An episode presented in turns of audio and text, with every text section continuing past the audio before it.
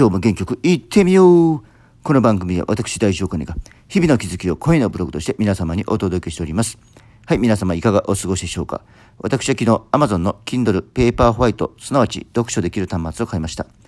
スマホや iPad にも本は読むことはできますが目が疲れるのですよね。当然紙の本にはかなわないですけどこの読書端末でこれからも読書を楽しもうと思います。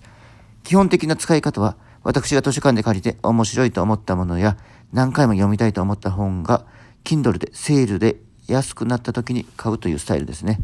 とはいえ、Kindle Unlimited 会員になればかなりの本を読むことができるし、音声配信者の方も本をたくさん出していますので、月会費を払うだけでたくさんの本が読めて、そんなに本題はかかっていないのですよね。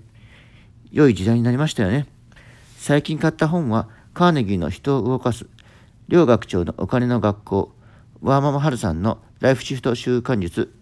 あとコピーライティング単語帳も買いました。他にもたくさんありますね。意外と結構本題かかってますね。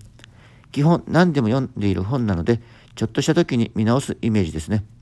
私は家に紙の本がたくさんあり、もうこれ以上本を増やしたくないので、基本本は図書館で借りて、本は買わないのですが、図書館で借りるだけだと、著者さんに印税が入らないから、少しだけ著者さんに敬意を表して安売りの時に買うということですよね。